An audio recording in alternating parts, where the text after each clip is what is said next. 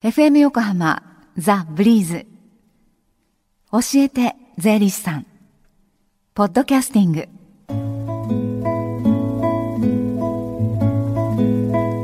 11時22分になりました。火曜日のこの時間は私たちの生活から切っても切り離せない税金についてアドバイスをいただきます。スタジオには東京地方税理士会から佐藤俊二さんにお越しいただいています。佐藤さんよろしくお願いします。よろしくお願いします。さあ今週はどんなお話でしょうか？はい、えー、この春からですね、えー、新社会人になられる方またあの車を買ったですとか、うん、えー、転勤転居によってですね引っ越しをされる方など、まあ、春は生活の変化がある時期ですね。はい今回はこのいろいろなシーンについて税金に税金のアドバイスができればと思います。はい。じゃあまずこの春から新社会人になるという皆さんに対してはどんなアドバイスがありますか？はい。えー、今後はですね、えー、毎月給料日がやってきますね。はい。はい、えー、でもですね、通常給料からは所得税や社会保険料が天引きされてるので、うん、額面金額と手取り額っていうのは異なるんですね。はい、まあ給与明細をきちんと確認してみてください。いや最初受け取った時はその感慨も 感慨深いものもありましたけど、ね、こんなにいろいろ引かれて。これだけになってしまうんだと思いました。案外ね、いい金額ですよね。はい。はい。ね、給与明細きちんと確認。はい。はい。それでまたその天引きされた税金やあの社会保険料についてはですね、まあ、年末には年末調整が待ってますね。うん、はい、えー、またあの給料が年間103万円を超えますと、はい、まあ、扶養ではなくなるんですね。うん、それまで親がまあ扶養控除等を受けていた場合まあ、親の扶養控除の金額が1人分減ってしまいますね。うん、はい、まあ、そこであのそれとあと通常、まあ、扶養控除や、まあ、ここで説明してないんですが配偶者控除ですね、はい、これらの判定はその年12月31日の現況で判断するんですね。はい。さあ次はじゃ車購入されたという方、はいはい、車も持ってるだけでいろいろとお金かかりますね。そうですね維持費もかかるんですけども、まずあの取得時にはあのいわゆる自動車取得税ですね。はい。あと自動車税、重量税、まあ自動車にはこれだけの税金がかかるんですけども、はい、えー、自動車取得税は車の購入時取得価格の5%が課税されますね。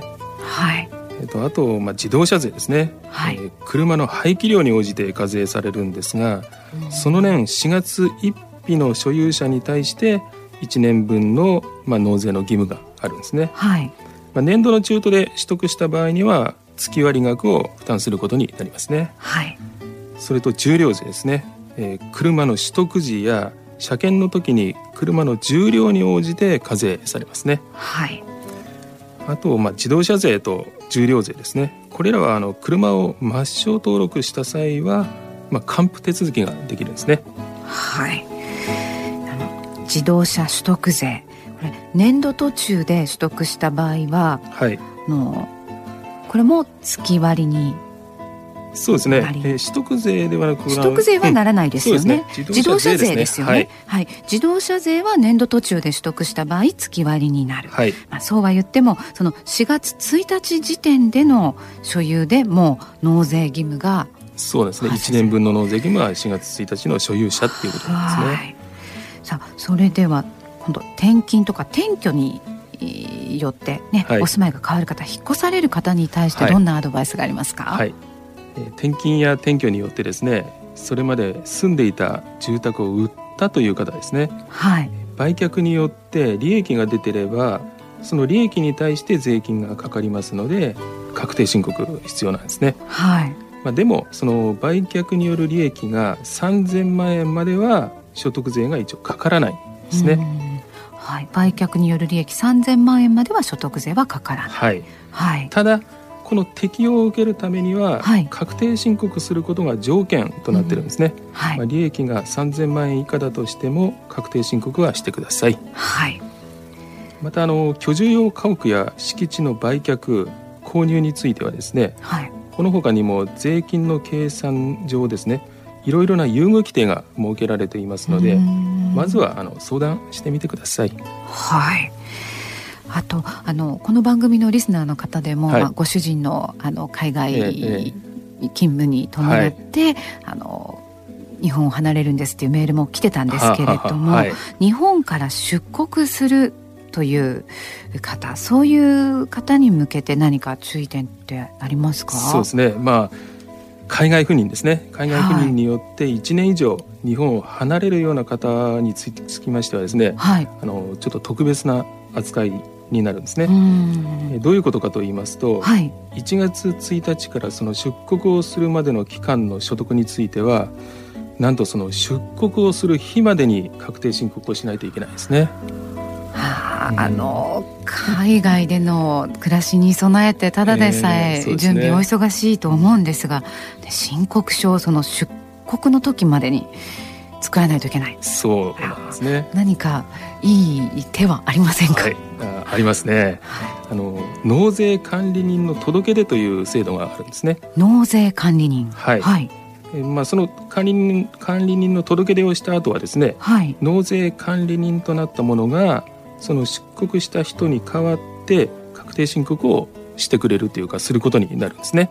はい、でまあ、この場合でもその確定申告の期間はですね、はい、提出期間は通常通り2月の16から3月15日のまで15日までの期間となります。はい、でこの納税管理人としてあの管理人になってもらうのは、はい、その税理士さんそうですね、まあ、一般的には多いのはやはり親族ですかね、はい、家族とかいうのが多いんですけども、はい、親戚ですとか、あとはまあ会社法人でも構わないですねこれは。うん。はい。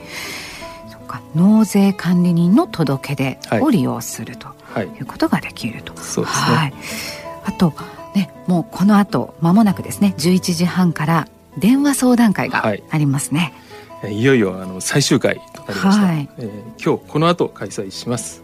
受付時間は11時半から午後1時まで。私をはじめ今後教えて税理士さんに出演を予定している先生方が回答します。はい。この後1時までつながる電話番号お伝えします。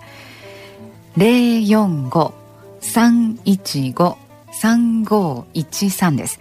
045-315-3513ですえー、今月火曜日にねこの無料電話相談11時半から1時までということで、えー、リスナーの皆さんのために開催してまいりました、えー、今日最終日です。あの確定申告のことあとはい、相続のことですとか、ね。はい、税に関するいろんなことあの相談できますのでどうぞお気軽にご利用ください。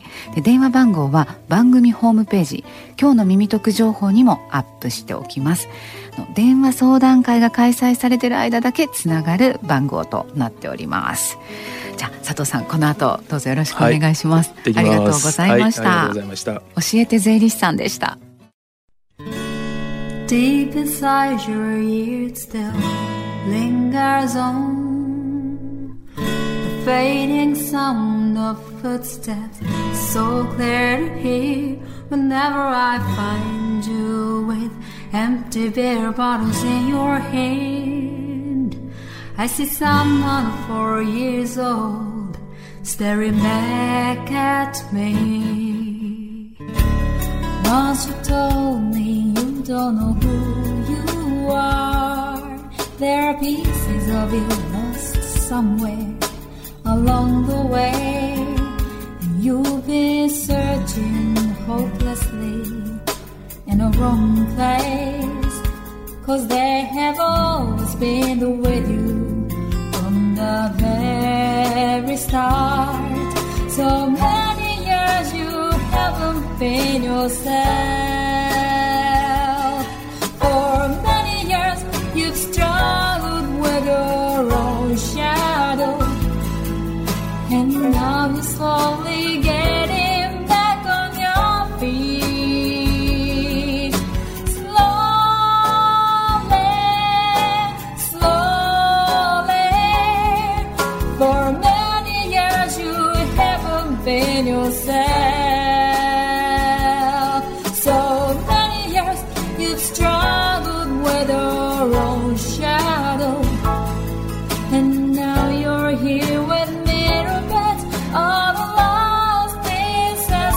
another